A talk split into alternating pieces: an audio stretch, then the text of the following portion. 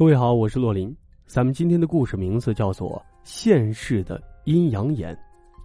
记得以前跟大家聊过，什么样的人最容易有这个阴阳眼，能看见一些别人看不见的东西？一个呢是小孩啊，因为他的这个天灵盖啊，头顶的这块还没有闭合；还有一种呢是老人家，当然还有一种啊就是垂死之人。那当然，除此之外呢，最后一种就是有阴阳眼修行之人。爷爷退休的第二年啊，就去世了，六十出头，当过兵，身体很好。早上推着三轮车去打面，路上心脏病发作，回来就不行了。家里人当时呢无法接受，奶奶常年烧香拜佛求一家人平安，却不想落得如此结果。事后半年，有天我正在午睡的时候，突然听到堂屋跟奶奶一块休息的姐姐一声惨叫，我赶紧就跑过去。姐姐正在奶奶的怀里头哭，说刚才睡觉感觉有人在摸她，一扭头看见一只黑色的手从床上伸出来，奶奶便安慰她边往床下看过去，哪里有嘛？你是做噩梦了吧？姐姐跟奶奶睡，后来啊，总听奶奶说你姐晚上又做噩梦了，总说能看见脏东西，半夜吓醒了好几次。后来啊，我被安排到跟姐姐奶奶一起睡，有天半夜呢，我迷迷糊糊的听到哭声。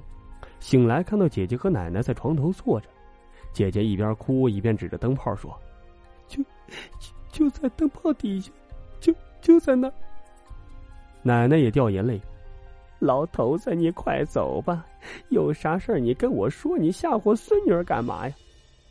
我一个机灵醒了过来，往灯泡那看，可是，什么都没有。第二天我才知道，姐姐说啊，爷爷就在灯泡下边站着看着她。奶奶和爸妈带着姐姐一起去了村西头一个懂点这东西的老太婆家里，我们那儿啊叫史婆，其实也就是神婆。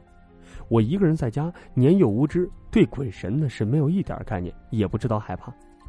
不知道过了多久，突然家里的铜门被撞开，我看见爸爸怒气冲冲的冲进了堂屋，跳上桌子就把奶奶一直供奉的弥勒佛画像给撕了下来。不一会儿啊，妈妈和奶奶也气喘吁吁的回来了。奶奶看到了被撕下来的画像，突然就哭出声来。后来我才知道啊，那天他们去村里的老太婆家里，跟她讲了这种情况。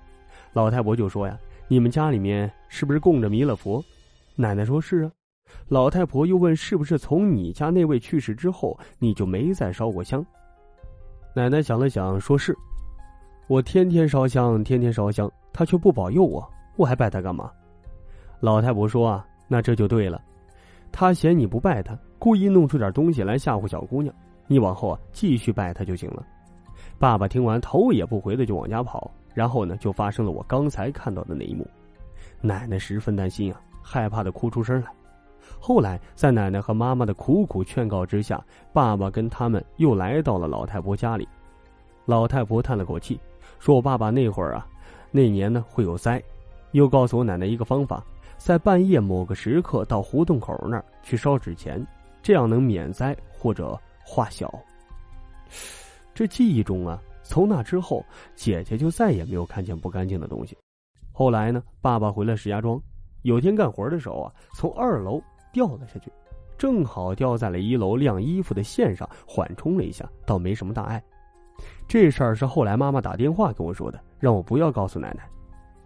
不知道后来奶奶怎么就知道了，一连好几天就跟我说：“哎呀，这回我放心了，没事就好，没事就好，这灾呀总算过去了。”老人家呀就信这玩意儿，以前的事儿呢亲身经历，长大以后我就没敢问过姐姐，怕她回忆起来。现在都结了婚了，生了孩子了，去年还是前年，啊来着过年回老家，不知道怎么着就聊到这上面去了。我问他：“你真能看得见？”啊？”他突然很严肃的说：“小时候的确可以看见，我在胡同口看见咱家对面帮帮他爷。”我就说：“我都没见过他。”姐姐她说她也没见过。看见那个人之后啊，回去跟奶奶描述，说胡同里有个老头，长什么什么样，穿什么什么衣服。奶奶当时就吓了一跳，说：“你怎么可能看见他呢？”我浑身是直起鸡皮疙瘩，赶紧站起来倒了杯水，捧着杯子。我还是耐不住好奇，就问姐姐：“现在你还能看到吧？姐姐就说呀：“你还记得小时候不？我总能看见咱爷。后来不是去了西头什么大娘那儿啊？他说我有啥眼，给我摘了。嗯，打那以后，我就啥东西也看不见了。所以啊，这个阴阳眼啊，确实是有这么一回事儿。但是咱们话说回来，这个故事虽然不长，有两件事儿要跟大家提醒：一个阴阳眼，如果您不修行，那这个东西还是能观则观。”啊，另外一个呢，就是如果家里边供了什么东西啊，还是要稍微坚持一下，或者说善人有善报吧。好，以上就是咱们今天的故事，我是洛林，下个故事再聊。